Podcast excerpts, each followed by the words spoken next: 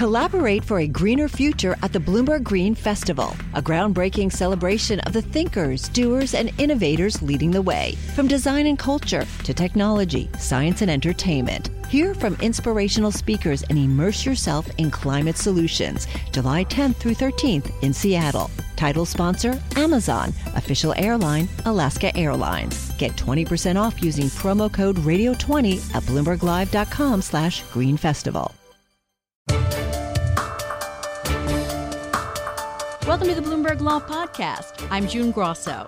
Every day, we bring you insight and analysis into the most important legal news of the day. You can find more episodes of the Bloomberg Law Podcast on Apple Podcasts, SoundCloud, and on Bloomberg.com/podcasts. Did the Trump administration craft its new policy for expedited removal of undocumented minors using a Ouija board? That's what a D.C. federal judge asked government lawyers during a hearing over whether she should block the new measure. Joining us is Rick Su, professor of law at the University of North Carolina School of Law.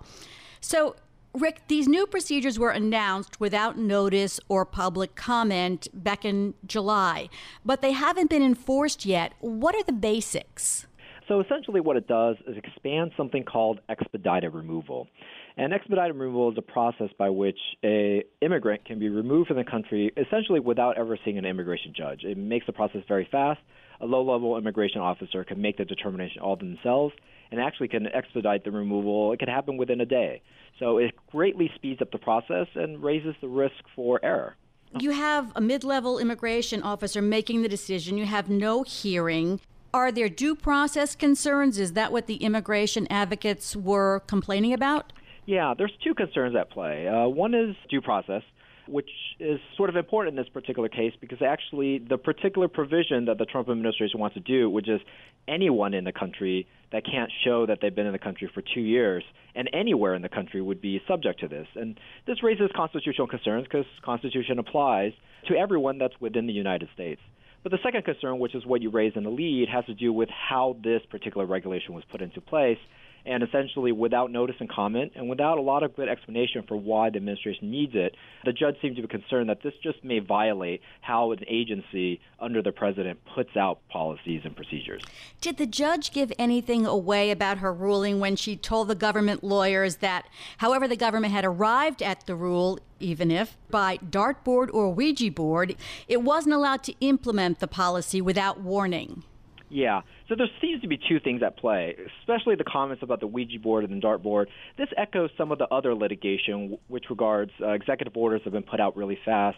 Judges have expressed concerns that they haven't been exactly thought out. There hasn't been good explanations given. And although there's a lot of discretion in the president, that discretion has to be within the context of serving the particular task, as opposed to just sort of reckless or sort of willful, uh, you know, sort of decision that they're making on the fly. So it seems to be echoing some of that here, and it could be that is how, how the judge is going to decide. The other aspect with regard to giving notice, this really applies to a lot of policies been put into place and being kind of hidden. The separation of children have been going on for months before the administration even acknowledged that it was happening, and there seems to be a concern that the administration might try that again. What was the basic argument from the Justice Department lawyers about this rule and why they felt it was valid? Yeah, so they certainly defended on the merits by saying that the Attorney General, in this case the Secretary of Homeland Security, has the discretion to sort of just implement these rules without notice and comment. But there was also this strange argument they were making that they can't really challenge the regulation until they start enforcing it, but wouldn't tell the judge when they would start enforcing it, which I think really raises suspicion of the judge. And not to mention, when expedited removal actually happens, because it happens so fast, it may be that when it does happen, those people won't be able to challenge it. So there's a lot of concerns about exactly how they're trying to implement this.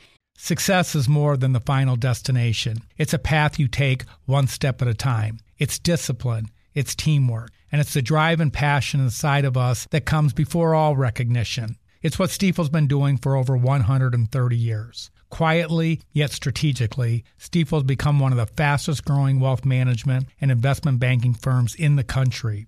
Our financial advisors go beyond traditional wealth management to provide clients with direct access to one of the industry's largest equity research franchises and a leading middle market investment bank because success is the drive it takes to keep climbing, the passion to keep investing, the best of each of us made better by the best in all of us. And that is where success meets success. Start your journey at stifel.com. That's S T I F E L.com. Stifel Nicolaus and Company Incorporated, member SIPC and NYSE.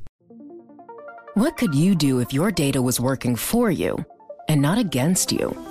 With Bloomberg delivering enterprise data directly to your systems, you get easy access to the details you want, optimized for higher level analysis, and financial data experts committed to helping you maximize your every move. Our data is made for more, so you can show the world what you're made of. Visit Bloomberg.com slash enterprise data to learn more.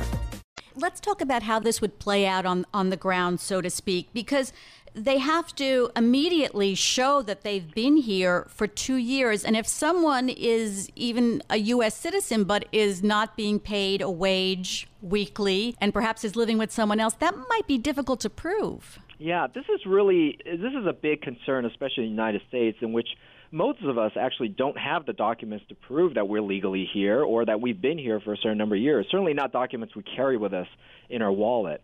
And essentially, what this does is puts the burden on whoever an immigration official confronts to show to the satisfaction of this officer that they've been in the United States for two years, or they could be put into this sort of uh, limbo zone in which they don't have a lot of due process and a determination about their admissibility or their removal is made immediately. So I think it does raise a lot of concerns about false positives, and it's just we don't have these documents on us all the time and there's no way to review what these individual officers are going to decide. In fact, they're saying that they are completely non-reviewable once the decision is made.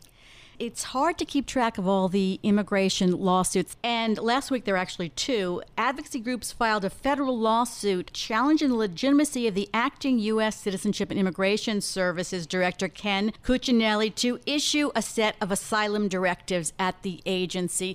Tell us what this is about. Yeah, so there's sort of two parts of that. One has to do with Ken Cuccinelli himself and whether he has the authority to do so, but more importantly, has to do with the substance of that asylum directive. And again, it's part of the broader sort of effort by the Trump administration to foreclose opportunities for individuals to claim essentially their legal right under the law but by using the process and speeding it up and putting up different criteria and conditions like this one, saying that they wouldn't be able to apply if they've gone through any other countries and didn't apply for asylum there, that they wouldn't be able to apply it at all. Essentially, they seem to be going towards a procedural way of blocking these claims as opposed to just adjudicating the claims or getting Congress to change the laws. Rick, there have been a lot of attempts by the Trump administration to speed up yes. deportations. Are they working actually? It's hard to tell. I mean, in some ways, even before the speeding up, the numbers have actually already been going down, certainly since the Obama administration. So it's hard to know what the natural baseline is and whether these policies have put them even lower than what it would have been uh, had they not been put into place. But the speeding up is actually happening on two sides as well. Not only are they trying to speed up the process, we're seeing a lot of the chaos in the courts because they're speeding up the way they're implementing them. A lot of these things usually go through years of development, notice and comment, a lot of sort of explanation but they're doing it so quickly, in some ways, trying to get it on the ground before it even goes through a proper review. And I think that's also what's annoying a lot of the courts. They want to have an opportunity to actually review these things. And I take it that most of these cases are going to end up certainly at the federal appellate court level, if not the Supreme Court. Yeah, definitely. And in some ways, some of the fight going on right now is the power of the district court to issue these injunctions before they make it up to the appellate court or the Supreme Court. Certainly, the administration wants it to go all the way to the top before they can be blocked. But the concern is if you go through that entire review process and it takes a year or two years, that means an administration may be implementing something against the Constitution or the law for that period of time. So nice to have you on again, Rick. Thanks so much. That's Rick Su. He's a professor of law at the University of North Carolina School of Law. Thanks for listening to the Bloomberg Law Podcast. You can subscribe and listen to the show on Apple Podcasts, SoundCloud, and on Bloomberg.com slash podcast. I'm June Grosso. This is Bloomberg.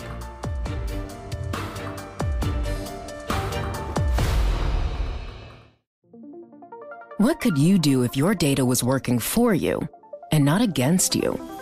With Bloomberg delivering enterprise data directly to your systems, you get easy access to the details you want, optimized for higher level analysis, and financial data experts committed to helping you maximize your every move. Our data is made for more, so you can show the world what you're made of. Visit Bloomberg.com slash enterprise data to learn more.